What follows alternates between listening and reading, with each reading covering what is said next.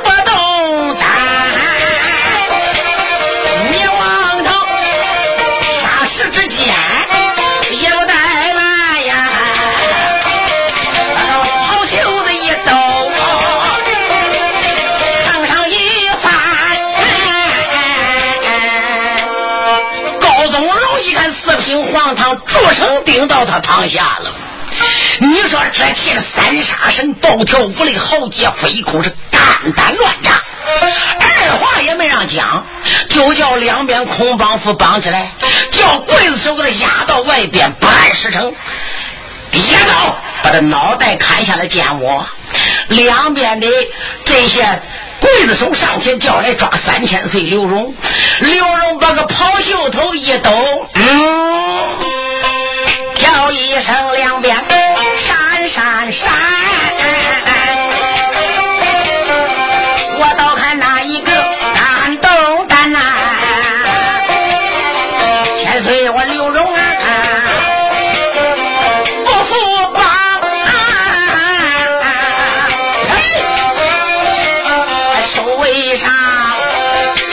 这个高洁之气的脸也变青骂一声。四平的荒唐，难道你说要翻吗？为什么今天不服行？刘荣王天开言道：“高大人连连尊一声。”高吉说：“主城，难不成你要翻了不成？”刘荣说：“高大人，我就是一条龙，是龙又能浇几江水呢？”那你为什么不服绑？刘荣说：“高大人，你帮我，但不知我犯什么罪。”高杰说：“你是明知，你还是过问？”刘荣说：“我确实不知啊。”三江总督就说：“我来问问你，你来到南京上任做官，一不形象，二不拜庙，不投服，拜客在大街随随便便揽事办。你主张闹丧是适合的道理呀？什么？”祖上闹丧啊！该什么贼？你为什么生了关过徐桂莲？来，你给我讲。我问你，我当个老丧该当的渣男。另外，你为什么生了关过徐桂莲？你不见三江个总督啊？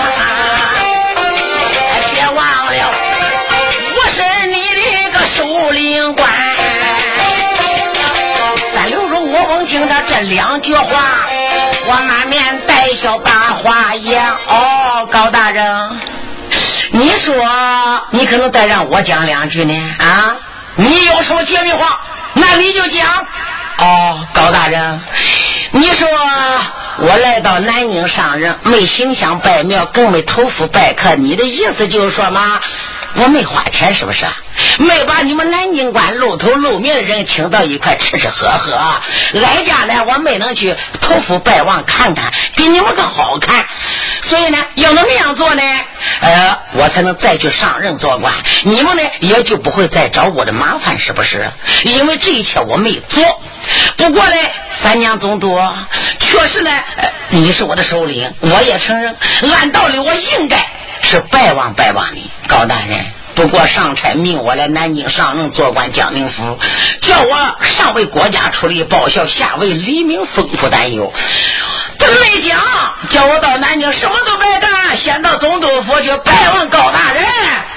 再说我在大街上遇事了，遇到人命案了，我是江宁府的地方官，我还能不料理名词？呃，我还是来呃给你问案要紧呢。啊，这公事公办，新官上任三把火。我遇到奇案了，遇到人命案了，难道说我袖手旁观不问？我得首先来拜望你，你你说对不对呀？我讲的是理不是理？高级说：“这高大人嘞，你别这那的，我晚来这一步，难道说我就该杀头之罪吗？”好一个世袭的丢家官！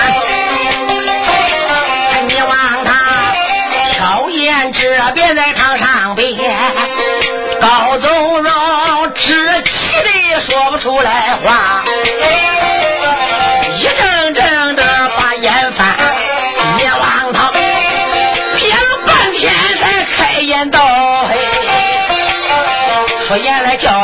四平官，在大街你出丧个闹丧该何罪？我问你，为什么你带了关公个徐桂莲？刘荣闻听个这件事，微微带笑两三番呐。哦，刘荣说我在大街看人家送老兵。死者呢？我发现他有冤。别说他还没埋葬，就是埋葬了。你想想，我是江宁府的父母官，我就能管当地人。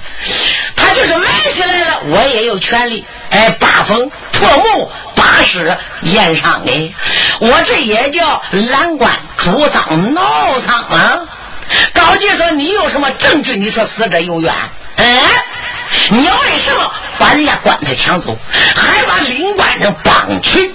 你这是有什么证据？你给我讲。哦，高大人呢？你问这些的有证据啊？你要问我有何证据抢花冠？又为何我绑了关公薛桂莲？常言说，苍蝇不叮个无缝鸭蛋。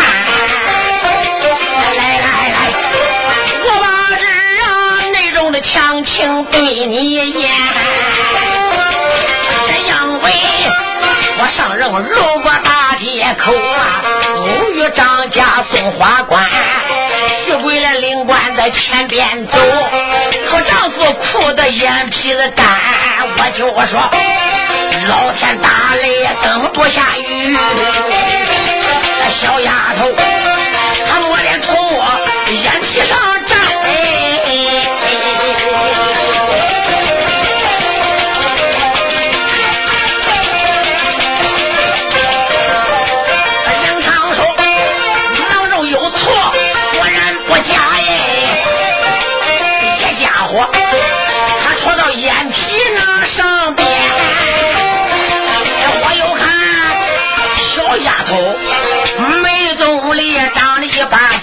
钱。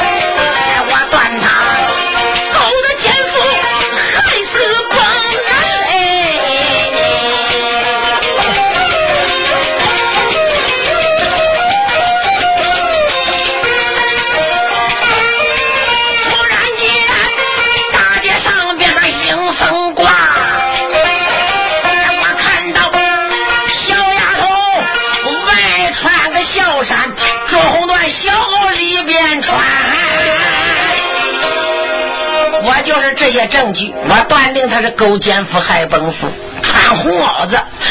高吉心中暗想：朱成怪不得在大街上边朱丧闹丧。桂莲呐，桂莲，我乖乖，谁又叫你穿那个朱红缎袄的呢？你个丫头，你能喊，你都死也不能穿红袄子。死男人哪有穿红袄的？高吉心中再想：猪蹄子呼一杯开子也得朝里翻喽。不管怎么讲，我也得向着我的干闺女，我还得给她找个理由讲。高我就想把冷笑笑视频放他。朱成嘞，你说徐桂莲刚过门，时间不长，又加上天气寒冷，她就是穿红袄子，又有什么罪过呢？你想想，才过门的新媳妇，这娘家陪送不是红袄子，那还能配个白袄子穿？哎，她又不能料到她过门会男人就死啊，她都是些红袄。他怎么又能穿不穿呢？不穿不是冷吗？他要不是寒天，他也不会这样的呀。这件事要依我看，也不算有多大的罪过。哎，四平王呢？这样，暂时这个事呢，俺暂且别谈。他讲不过了刘荣了。他说暂且别谈，我单谈那个事什么事单帮无惧徐贵池。上你的大堂，我想问问你，你为什么端他的大帽，拧他的钉子，还打他四十大板？呃，这又为什么？哦，高大人，你问这里啊？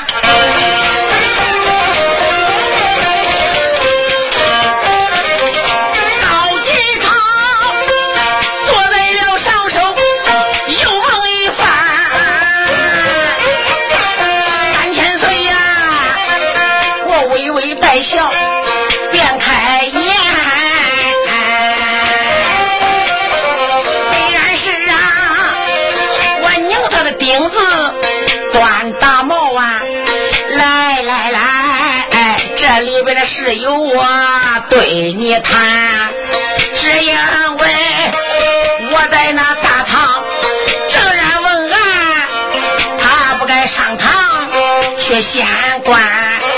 要不行，你问问那个徐贵志啊，公安桌可被他掀的个四腿朝天。他嫌我的公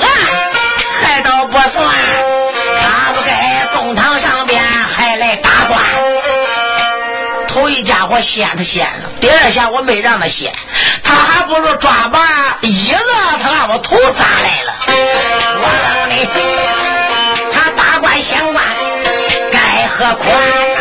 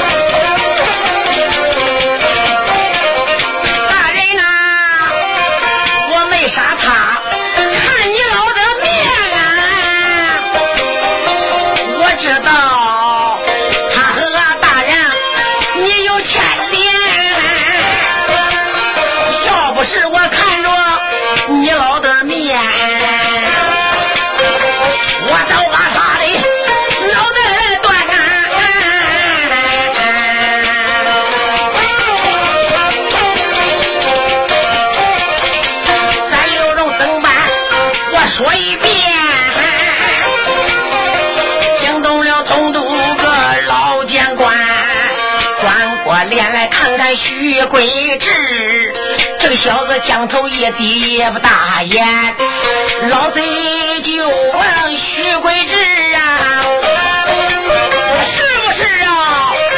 公堂上你去把个公安先，徐贵志不言不语把头点。把头点点这就呃默认了。赵东荣一阵阵之气，这个脸变严，俺妈那贵侄你胆量太大，你不该大堂以上去显官，像刚才出城他说看了我的面，要不然就把你的脑袋断。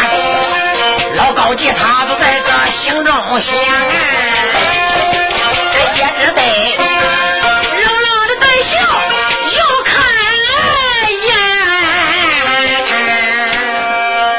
你想想，乖乖，这是我干儿子，不是啊，这也不好再讲嘞，只有冷笑笑。四品黄堂，你端他大帽，拧他钉子，打了他，应该。不过你还看我面子没杀他，甭管我还就成你情了。我想再问问你，你把我的干闺女徐桂莲押上公堂，你生了还是没生呢？我生了。哦，你生了，你生是怎么生的？哦，你问我怎么生的？你听啊，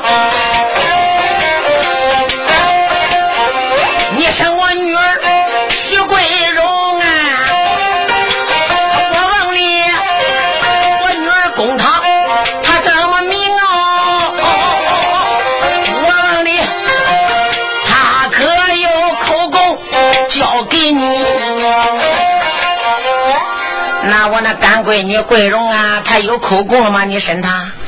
四品皇堂嘞，你她有没有口供？你讲哈。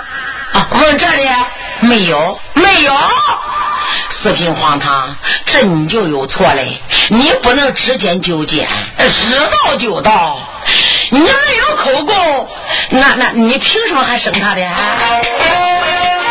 既然说，你生我的闺女，更没有口供。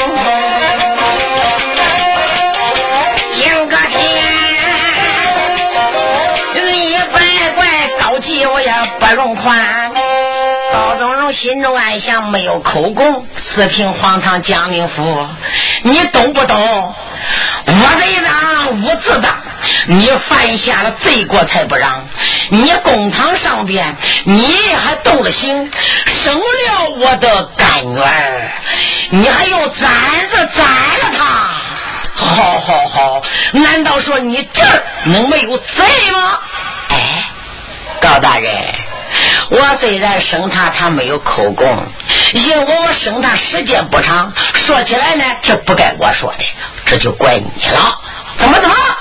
你生他没有口供，你咋能怪我？你看，我正生着徐桂莲，你老呢都派去两家的呃提牌官要提我来呃请罪的，所以现在我还没生到时候，他就没招出来供词。哦。你要不提我两家的提牌官，我还不恼；提起这两个人，我更憋了。你为什么要打他每人一百二三板子？你打了吧？不错，我打了。高吉说：“你为什么打我的提牌官？你还说打他俩屁股看我脸？这话你讲了吧？不错，这话我讲了。不成。”你为什么要这样？为什么，高大人？要为什么？你听，你要问我为什么打了个棋牌官？这样问，他两个问我来要钱，他要我个上马精，下马赢。你想想。我官子太小，哪来这些钱呢？他问我要钱呢，他要不要钱，我能揍他吗？啊！高吉心中暗想：打不去，你妈妈要钱也不能明目张胆的公堂上，呃，众人之下你要啊！刘荣说：本来我揍他都不去。高吉说：我命你着上来请罪。街上放了个炮六声，大船锣何为武？你闯了我的下马牌坊，贼难容。你来到我家的府门口嘛。为什么你帮了辕门关二弟兄哎？你在大街上放六炮了？放啊！打串锣了？打了。贺威武了？不错，喝了。你闯了我下马牌了吗？闯。你帮了我圆梦关？帮。高大人呢？我闯你家上下马牌坊倒是不错，因为呢，这一切一切，我为什么这样做？我认为来给你老爷请罪，在大街上抖抖位，叫人大家都知道我是来你这请罪的。闯下马牌，因为我怕你会等急了，我急忙不到，你不急吗？所以我才闯了下马牌。到了院门口，你家院门关不让进，也要问我要钱，所以我一气之下传令，才把他俩绑上。你看，你们不不还绑在我那轿后边的吗？哎，我就叫人给他松绑就是了。当时派人把这两小送下来了，把他送下来不就行了吗？高杰说：“那你为什么又砸我三道辕门？”哦，高大人，你三道辕门关上，我进不来，所以呢，我才叫人砸人。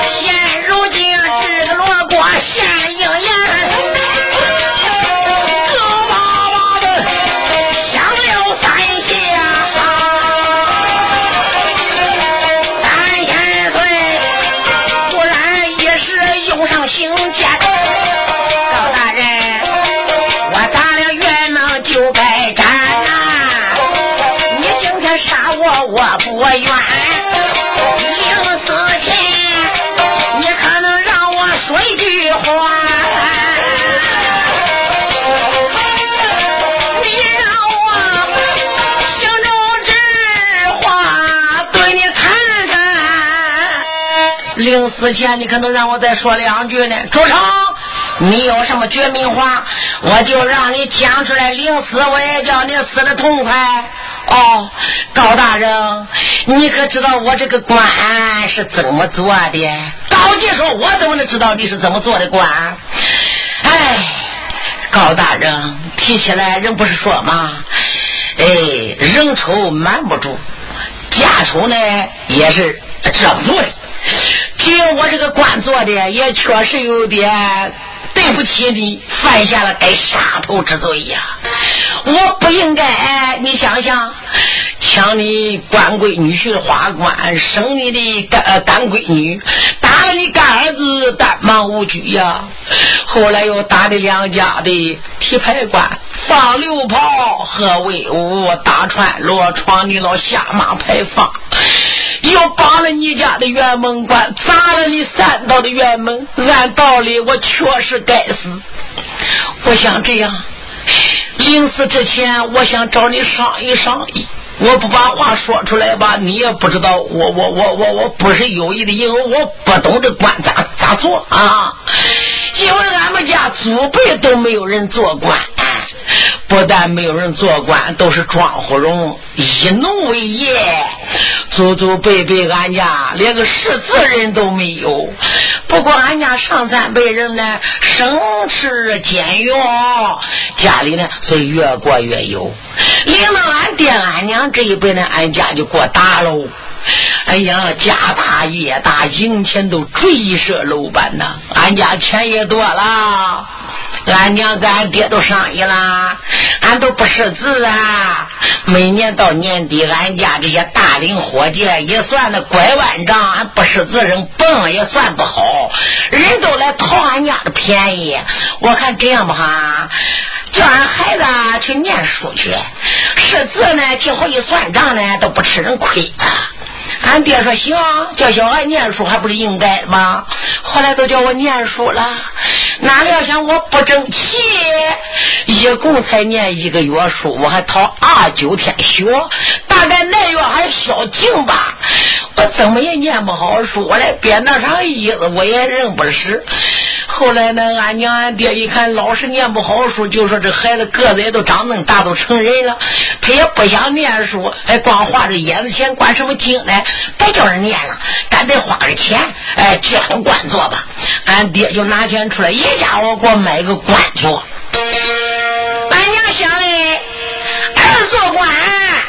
就来到俺老家做，管俺周围。八方的老百姓到年底算账，不敢讨我家便宜。俺家有做官，他都不敢来讨便宜。俺只说叫我做官，管当地老百姓了不？哪知道北京家伙给我领到南京来了哈！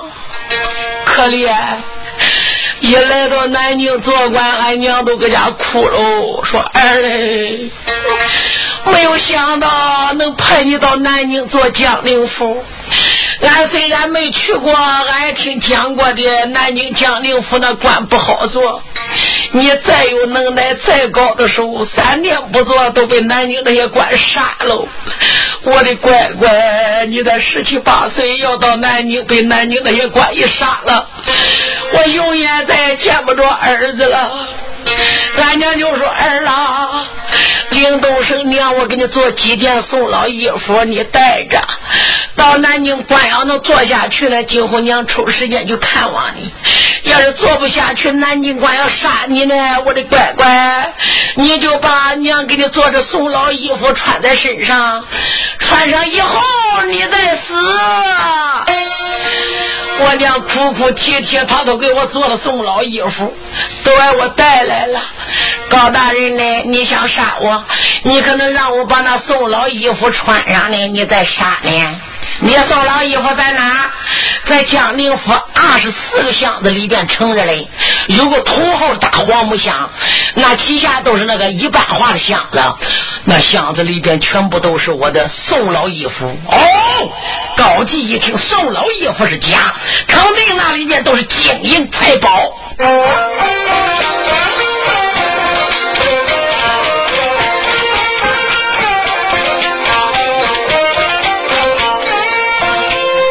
宝子千岁六十二都上了一级上了刑殿言说是要把衣服穿起。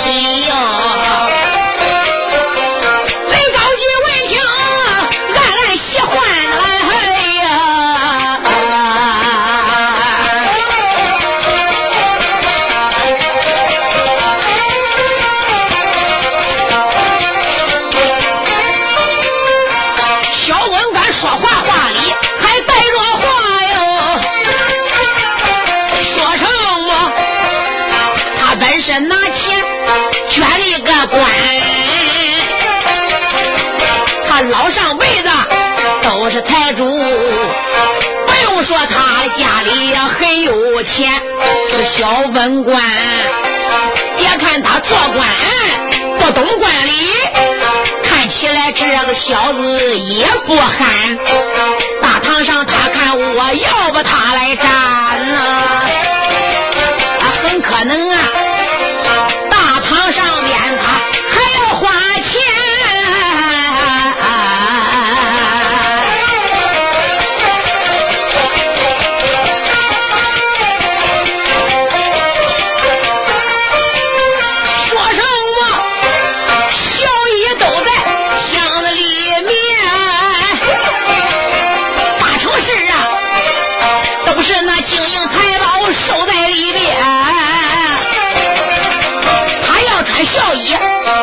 不是家，想拿去保他一命得安全。老高级，不有人我就暗高兴。我要是不贪就白不贪，那时候单等经营送到此地。小文官怎么处置？再说再办。老高级想这里把头点，叫一声，四听皇堂的小文官，既然你一片孝心说到此啊。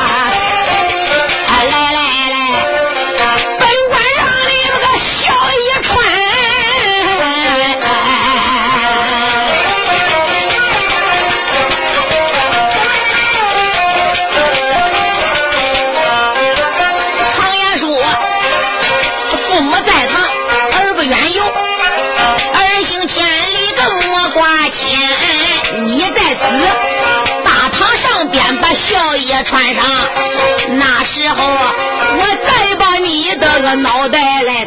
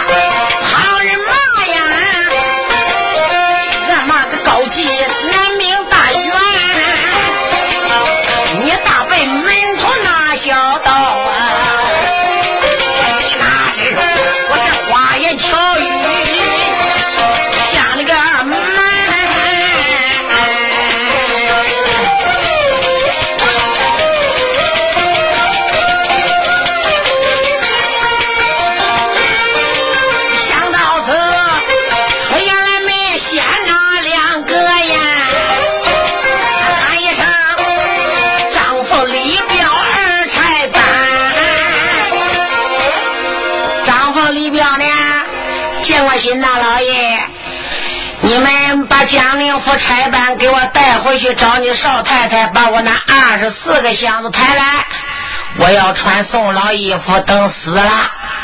张凤里边个鼻子一囔，嘴一跌了，拧不能了，能喊，这不能来拽三班了奔，这回可老实了，要等死了，也不叫放六炮，何为无能？两小子敢怒不敢言，只有领了兴大老爷之令，把三班衙役就带出了总督府。一路之上顺不大街，时间不大到江宁府了，找到刘荣的夫人杨氏三太太，就把这事情一讲。杨氏三太太把二十四把钥匙拿将出来。张凤李彪，箱子上锁的钥匙都在这嘞。我叫你俩保管哈，把箱子抬去是抬去，走在路上可不能随随便便打开俺家箱子看好。谁要偷看俺箱子里边送老衣服，太太我查到是定斩不饶。是兄弟俩把个钥匙拿将过来，朝身上一抓，就看拿过绳子扁担。把那箱子里时间不大，二十四个箱都拴好了。两人抬一个，两人抬一个。张凤里边这个头目就抬这个头号的黄木箱啊。辞别了江宁府太太，顺不大街，直奔总督府走嘞。那小箱子不重，抬起来走的方便。那个不谢谢都跑前面去了。唯独呢，张凤里边这两个家伙抬的头号的黄木箱，总觉着越抬越重。越抬越沉，我乖乖，刚跳步也跳不起来，一步只有半转地，抬走也抬不动了，压制着，头缩着，给咬弓子。彪哥，这箱子太重了，可能放下歇歇呢。李彪说：“张峰，你看弟兄们都到前边了，俺俩你来弄后来了，还得歇的快点，抬不动了，我实在不能撑了，歇一会儿吧。”好好歇一会儿就走啊，把个箱子放在街上都歇歇喽。李彪说：“张峰，这里边能是宋老衣服吗？”张峰说：“我觉得这里边有假，肯定不是宋老衣服。”表哥，咱们打开箱子看看。哎，不管，太太刚才传令，你没听见？他家箱子东西不许任何人看，谁要看到他知道定斩不饶。有，太太她说归她说，俺做归俺做，他又不会啊阴阳八卦，俺在大街上看，他他他又知不道。打开看看。也行，看就看啊！把那钥匙拿将过来，就把伤口那个锁打开了，锁一去掉，香鼻子一口，盖子一掀。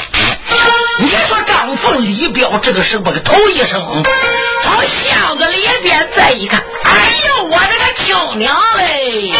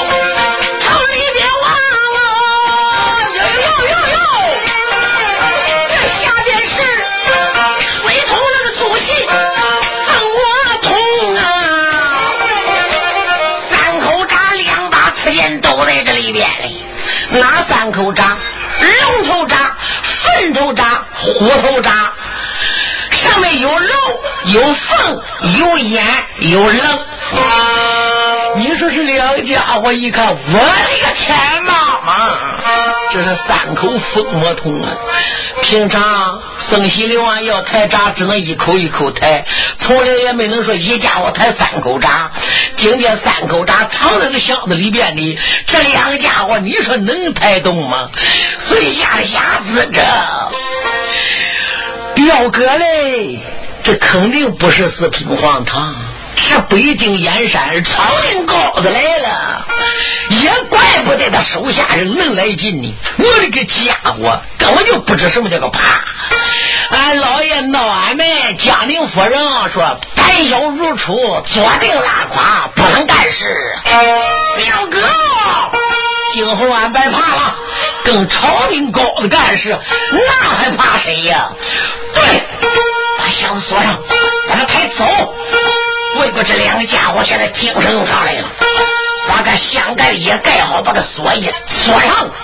我跟乖乖，白大众，抬走。跟朝廷高的干事今后有福享哦。要是累话身上疼上不合适，你来把个挂脱开。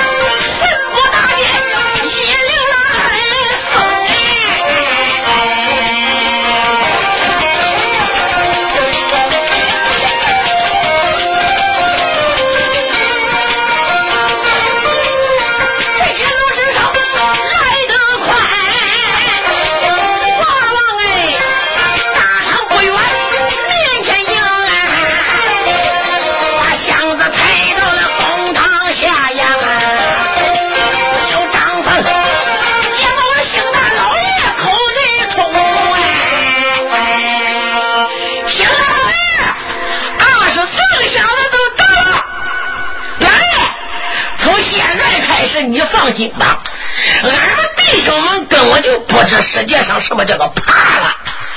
你要叫俺杀到东方，俺就杀奔东方；要叫对西杀，我们一个人就得。俺不怕了，保证干活叫你老人家高兴了，再也不会坐定拉垮了。老爷，不过你那箱子里面东西还没看哈。刘荣心中暗想：你两个小逼样的，我这箱里东西没看，你们像换了魂一样，能有那么大精神，胆子能那么大，你们敢说大话？刘荣便着明白，这两个小子已经看过我箱子里边东西了。太好，不要多讲，是。高宗龙坐在堂口，再一看我这些亲乖乖。就看这些抬箱的人，个个累的是满头大汗，特别是那大号的黄木箱，那两个家伙抬的，我的个乖乖的身上都像龙针一样，汗淋淋的。这里边分量很沉，肯定都是金银财宝，不是金砖就是金条，要不然你奶奶里边都抬的是大元宝啊！刘荣说：“高大人呐。”我这送老衣服在这公堂上有点不大好换，你这话怎讲？因为换衣服，我得把我身上衣服脱了。这公堂人太多了，我这一脱衣服，父母的遗体不可眼见。我想找一个小背景地方，我去换换这宋老衣服，你看怎样呢？高级心中暗想：行行行，嘿嘿嘿。他到背景地方换宋老衣服是假，就是如把这些啊贵重礼物给我，他给我收在那个无人的地方，然后开个礼单拿来给我看，我看礼单上什么礼物，他知道，我知道，天知道，地知道，别人都不知道了。家伙，你别看他不识字，他还怪识字嘞，年龄不大还不憨，也还怪聪明哈。四比话呢？既然公堂上呃人多不好换送了衣服，行行行，你叫你手下人呐，把箱子抬抬离我的大堂。我家后边花园呐有九间凉厅，那里边金质很好，你就到我家那九间的花厅里边去换那个送老衣服。你看行不行吧？刘荣一听罢了，生心六万，有把箱子给我抬走。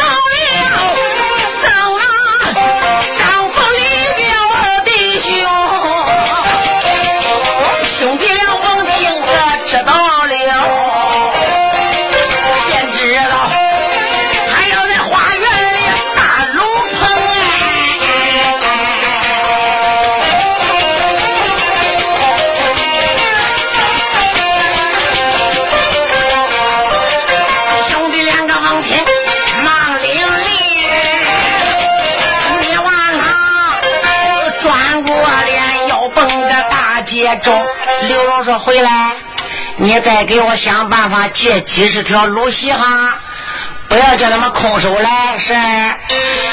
张凤李彪领令，心中暗想：太子不敬成贼啊，所以他要见龙鹏的。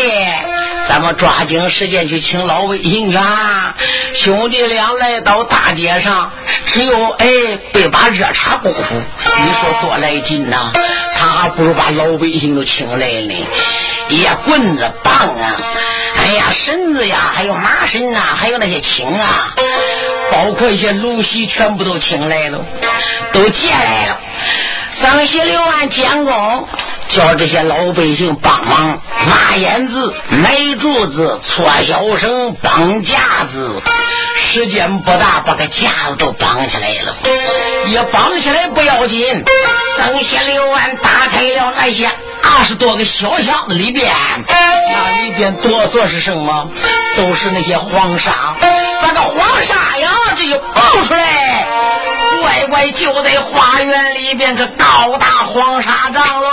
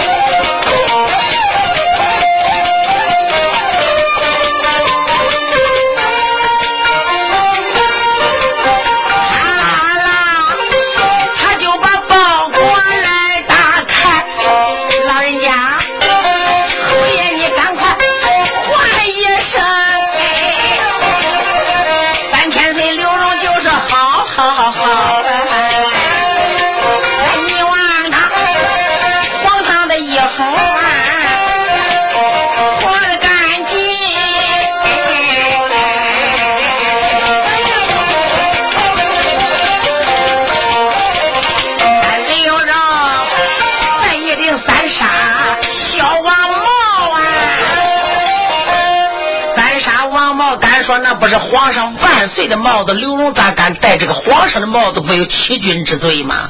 书中暗表，刘荣出京的时候到杨老宫找马老皇娘辞行，那个时候马老皇娘就说：“玉儿刘荣啊，你丈娘娘犯欺君之罪，皇上叫你到傲去的地方做官，那个地点做官官不好做呀，多做的官到那都被人杀了。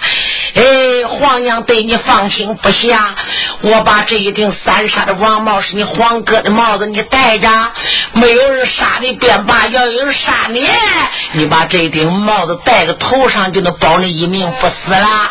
这是马老皇娘给他叫他戴的，戴着三杀的小王帽。